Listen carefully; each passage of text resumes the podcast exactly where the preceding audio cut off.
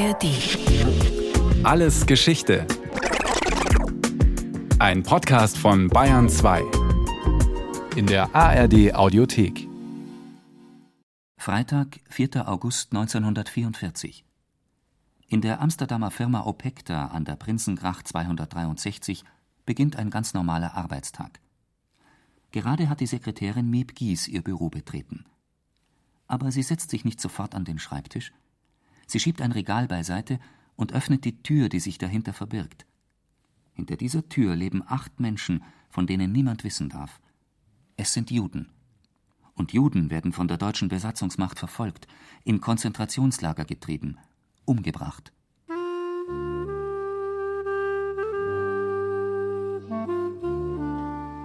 Die jüngste der acht heißt Anne Frank. Sie ist 15 Jahre alt. Ihr Vater Otto Frank war früher der Chef der Firma. Seine Mitarbeiter beschützen und versorgen die Versteckten, riskieren ihr Leben für sie. Miep Gies ist eine von den Helfern. An jenem Freitagmorgen wartet Anne schon ungeduldig auf sie. Besuch ist ihre einzige Abwechslung. Miep erinnert sich. Anne hatte, wie üblich, unzählige Fragen auf Lager und drängte mich ein bisschen mit ihr zu reden. Wenn ich am Nachmittag die Lebensmittel heraufbrächte, bliebe ich zu einem ausführlichen, gemütlichen Schwatz, versprach ich. Bis dahin müsse sie sich gedulden. Ich ging zurück ins Büro und fing an zu arbeiten. Miep und Anne begegnen sich hier zum letzten Mal. Denn wenig später steht ein Gestapo-Beamter vor Mieps Schreibtisch mit gezückter Pistole. Irgendjemand hat der Polizei das Versteck verraten. Und nun geht alles sehr schnell. Die Gestapo-Leute treiben die Menschen aus ihren Zimmern. Wenig später werden sie in einem Auto abtransportiert. Miep bleibt zurück. Fassungslos steht sie in den verwüsteten Räumen. Sie hatten wie die Vandalen gehaust. Auf dem Fußboden, inmitten von Papierbergen und Büchern, entdeckte ich einen rot-orange-grau karierten Leineneinband. Annes Tagebuch, das sie zu ihrem 13. Geburtstag von ihrem Vater geschenkt bekommen hatte. Miep weiß auch, was den Verhafteten bevorsteht. Trotzdem hofft sie, Anne einmal wiederzusehen. Sie legt das Tagebuch ungelesen in eine Schublade und schließt sie ab. Ich werde alles sicher aufbewahren für Anne, bis sie zurückkommt. Anne kam nie zurück.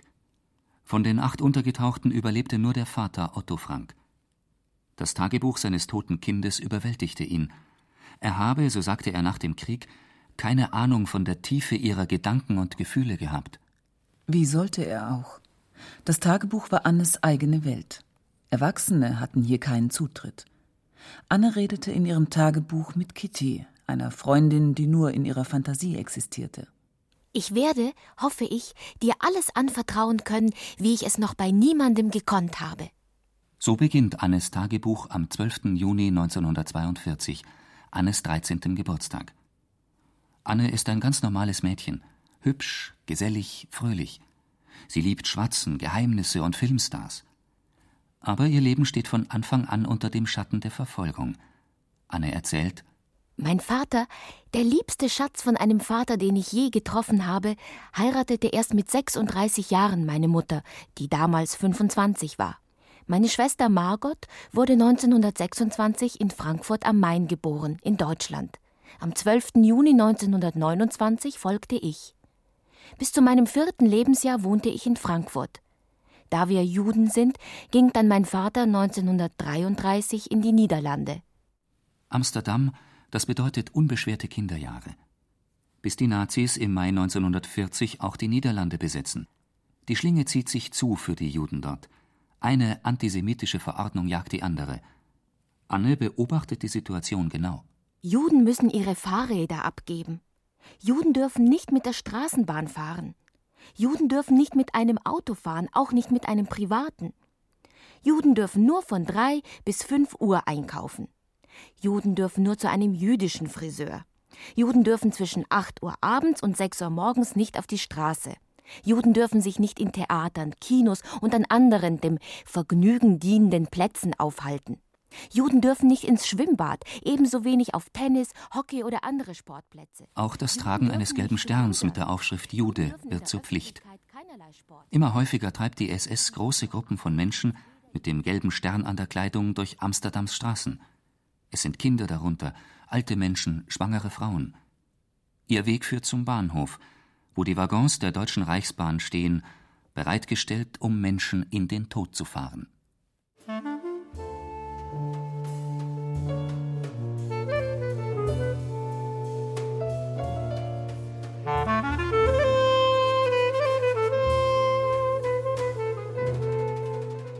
Als auch Margot, Annes Schwester, den Befehl zum Abtransport in ein Konzentrationslager erhält, flieht die Familie in ihr Versteck, zusammen mit dem Ehepaar van Daan und deren 16-jährigem Sohn Peter. Später kommt noch der Zahnarzt Dr. Albert Dussel dazu. Anne hat die Namen erfunden. Die Van Daans heißen eigentlich Van Pelz und Dussel heißt in Wirklichkeit Fritz Pfeffer. Dr. Dussel und Anne müssen sich ein Zimmer teilen. Das Pseudonym spricht Bände.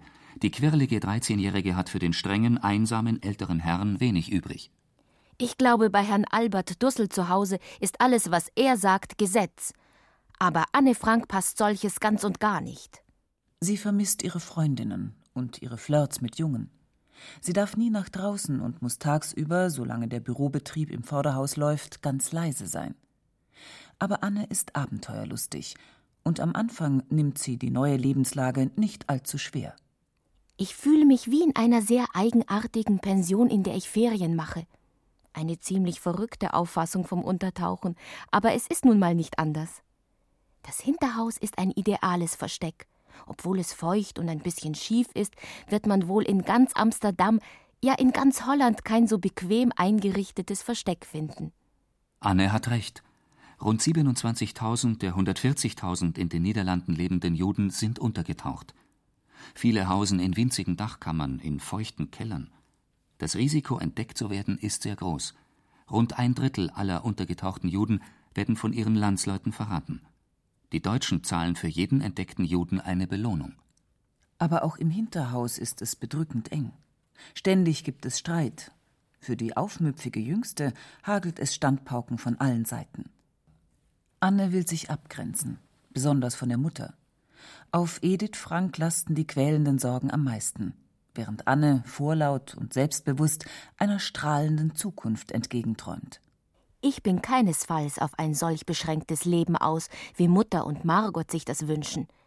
Ich will was sehen und was erleben von der Welt. Doch Anne macht das Leben im Hinterhaus auch leichter, mit ihrem Humor. Peter kann ab und zu recht witzig sein. Eine Vorliebe, die alle zum Lachen bringt, hat er jedenfalls mit mir gemeinsam, und zwar verkleiden. Er in einem sehr engen Kleid seiner Mutter, ich in seinem Anzug, so erschienen wir mit Hut und Mütze geschmückt. Die Erwachsenen bogen sich vor Lachen, und wir hatten nicht weniger Spaß. Aber die Todesangst ist allgegenwärtig. Wenn nachts die Bomber über Amsterdam fliegen, kriecht Anne außer sich vor Panik in Vaters Bett. Otto Frank nimmt sie dann in den Arm, erzählt ihr Geschichten. Mehr kann er nicht tun. Miepgies erinnert sich. Sie konnten nirgends hin. Es gab für sie kein Entkommen. Die ohrenbetäubenden Detonationen erschienen viel näher, als sie es tatsächlich waren. Das steigerte den Horror derart, dass sie sich tagelang nicht davon erholen konnten. Außerdem ist ganz Amsterdam gelähmt vom Lärm der nächtlichen Razzien. Nachts werden die Juden aus den Wohnungen geholt. Miep hat es miterlebt. Durch die ganze Gegend hallten die durchdringenden Trillerpfeifen. Und dann dröhnten schwere Stiefelschritte die Treppen hinauf. Gewehrkolben hämmerten an die Türen, schrilles, endloses Klingeln. Die raue, furchteinflößende deutsche Stimme, die befahl: Aufmachen, Beeilung, Beeilung. Anne weiß, was in den Lagern geschieht. Wir nehmen an, dass die meisten Menschen ermordet werden. Der englische Sender spricht von Vergasungen. Vielleicht ist das noch die schnellste Methode zu sterben. Der erste Winter im Hinterhaus ist eine Zeit schwerer Depression.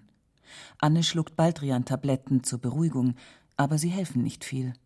Ich irre von einem Zimmer zum anderen, die Treppe hinunter und wieder hinauf und habe ein Gefühl wie ein Singvogel, dem die Flügel mit harter Hand ausgerissen worden sind und der in vollkommener Dunkelheit gegen die Stäbe eines engen Käfigs fliegt. Nach draußen, Luft und Lachen, schreit es in mir. Ich antworte nicht mal mehr, lege mich auf die Couch und schlafe. Um die Zeit, die Stille und auch die schreckliche Angst abzukürzen, denn abzutöten sind sie nicht. Aber Anne will leben. Sie gibt nicht auf. Wenn sie an ihrem Tagebuch schreibt, spürt sie ihre schöpferische Begabung. Unermüdlich feilt sie an ihren Formulierungen, verbessert ihren Stil. Nach dem Krieg will sie ein Buch über das Hinterhaus herausgeben. Ihr Tagebuch soll die Grundlage sein. Im Fluss des Schreibens hält sie die Hoffnung auf Zukunft lebendig. Ich will fortleben nach meinem Tod. Und darum bin ich Gott so dankbar, dass er mir bei meiner Geburt schon eine Möglichkeit mitgegeben hat, mich zu entwickeln und zu schreiben, also alles auszudrücken, was in mir ist. Anne will später als Schriftstellerin arbeiten oder als Journalistin. Sie freut sich darauf, eine Frau zu werden. Die Nazis wollen ihren Tod, aber ihr Körper ist jung und lebendig. Ich finde es so sonderbar, was da mit mir passiert. Und nicht nur das, was äußerlich an meinem Körper zu sehen ist, sondern das, was sich innen vollzieht. Immer wenn ich meine Periode habe, habe ich das Gefühl, dass ich trotz der Schmerzen, des Unangenehmen und des Ekligen ein süßes Geheimnis in mir trage. Deshalb, auch wenn es mir immer nur Schwierigkeiten macht, freue ich mich in gewisser Hinsicht immer wieder auf diese Zeit, in der ich es wieder fühle. Miep spürt, wie schwer es für Anne ist, mit all diesen Gefühlen allein zu sein.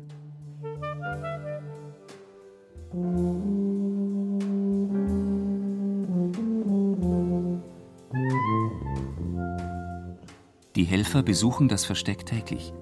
Das gibt den Eingeschlossenen Sicherheit. Auch ein geregelter Tagesplan ist wichtig. Für Anne, Margot und Peter stehen alle Schulfächer auf dem Programm. Anne lernt gern, es vertreibt die Zeit. Auch der Schlaf gibt neue Kraft und helle Träume spenden Trost.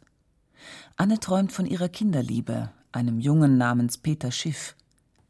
Der Traum fasst ihre Sehnsucht nach Nähe in zarte erotische Bilder. Und dann fühlte ich seine weiche, oh so kühle und wohltuende Wange an meiner, und alles war so gut, so gut. Anne wünscht sich die Nähe eines Jungen, der ihr nah sein, der sie berühren will. Das macht ihr der Traum bewusst. Aber Peter Schiff ist nicht da. Peter van Daan aber schon. Er ist ein stiller Junge und eigentlich findet Anne ihn langweilig. Ermutigt durch ihren Traum, beginnt sie genauer hinzusehen. Sie wirbt um sein Vertrauen. Ein Abenteuer beginnt. Mir wurde ganz seltsam zumute, als ich in seine dunkelblauen Augen schaute und sah, wie verlegen er bei dem ungewohnten Besuch war. Ich konnte an allem sein Inneres ablesen. Ich sah in seinem Gesicht noch die Hilflosigkeit und die Unsicherheit, wie er sich verhalten sollte, und gleichzeitig einen Hauch vom Bewusstsein seiner Männlichkeit. Ich sah seine Verlegenheit und wurde ganz weich von innen. Die beiden beginnen sich zu mögen. Erst wie Freunde, dann wird mehr daraus.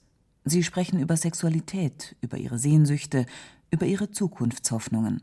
Sie liegen einander in den Armen. Er ruhte nicht eher, bis mein Kopf auf seiner Schulter lag und der seine darauf. Als ich mich nach ungefähr fünf Minuten etwas aufrichtete, nahm er meinen Kopf in seine Hände und zog ihn wieder an sich. Oh, es war so herrlich. Ich konnte nicht sprechen, der Genuss war zu groß. Das Gefühl, das mich dabei durchströmte, kann ich dir nicht beschreiben, Kitty. Ich war überglücklich und ich glaube, er auch. Annes zarter, magerer Körper, geschwächt durch Bewegungsmangel, schlechte Ernährung und ständige Angst, in den Armen eines liebevollen Jungen. Das war eine überwältigende Erfahrung für sie. Aber das Glück flaut bald ab. Mit dem, was Anne alles auf dem Herzen hat, ist Peter einfach überfordert. Nur schmusen, das reicht ihr nicht. Langsam und vorsichtig löst sie sich von Peter, aber sie gibt ihm keine Schuld und versucht nicht, ihn zu verändern. Die beiden bleiben Freunde.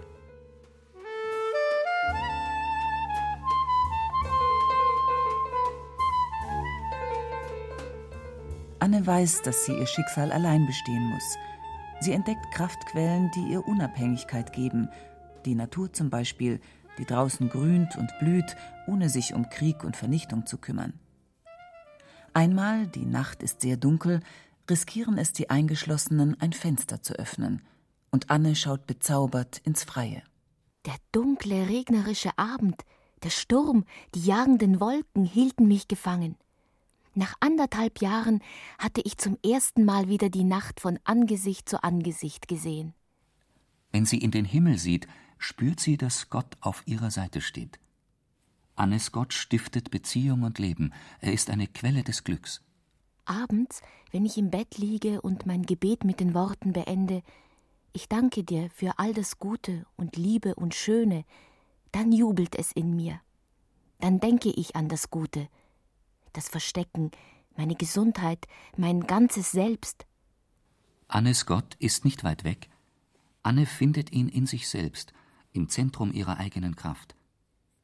Mit ihrer Gottesbeziehung wächst auch ihr Stolz auf ihr jüdisches Erbe, ihr Vertrauen in die Stärke ihres Volkes und seine historische Mission. Wer hat uns das auferlegt? Wer hat uns Juden zu einer Ausnahme unter allen Völkern gemacht? Wer hat uns bis jetzt so leiden lassen? Es ist Gott, der uns so gemacht hat. Und es wird auch Gott sein, der uns aufrichtet.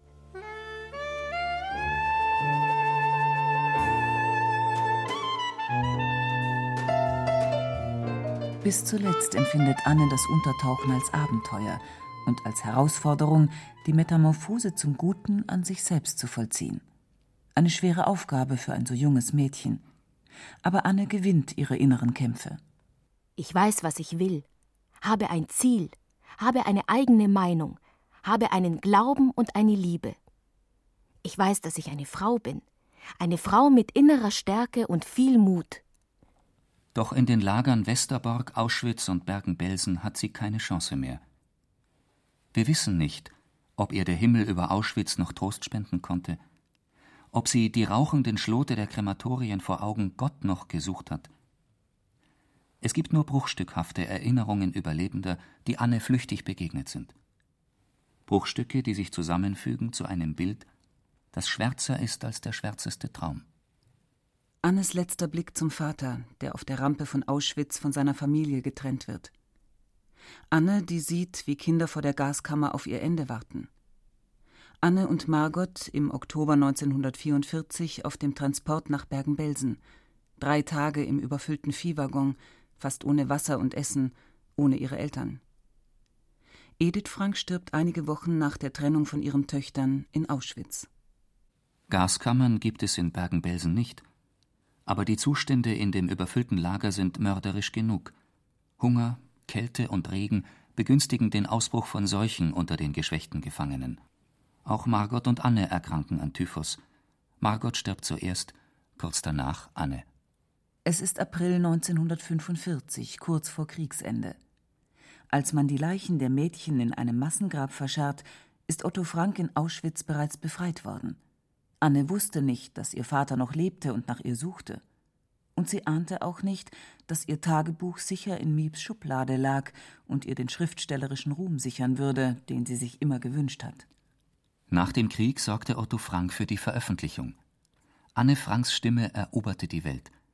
Fast eine halbe Million Menschen besuchen jährlich das Hinterhaus in Amsterdam, das heute von einer Stiftung unterhalten wird. Miep Gies ist heute eine alte Frau. Sie beschließt ihre Erinnerungen an Anne mit folgenden Worten. Doch immer, an jedem Tag meines Lebens, habe ich mir gewünscht, dass es anders gekommen wäre. Dass Anne und die anderen wie durch ein Wunder gerettet worden wären, auch wenn dann Annes Tagebuch der Welt verloren gegangen wäre. Es vergeht kein Tag, an dem ich nicht um sie trauere.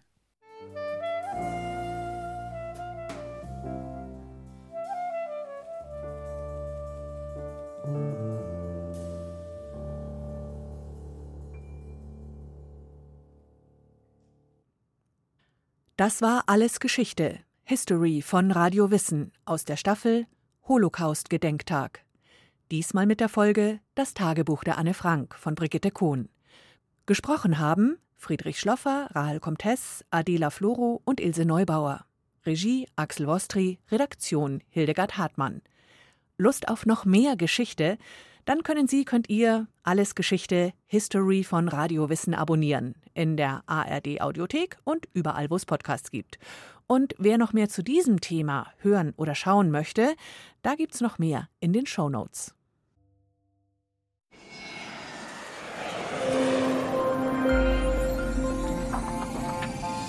In Radio Wissen ist der Name Programm. Wir breiten die ganze Welt des Wissens vor Ihnen aus. Immer gut recherchiert, spannend erzählt und hochwertig produziert.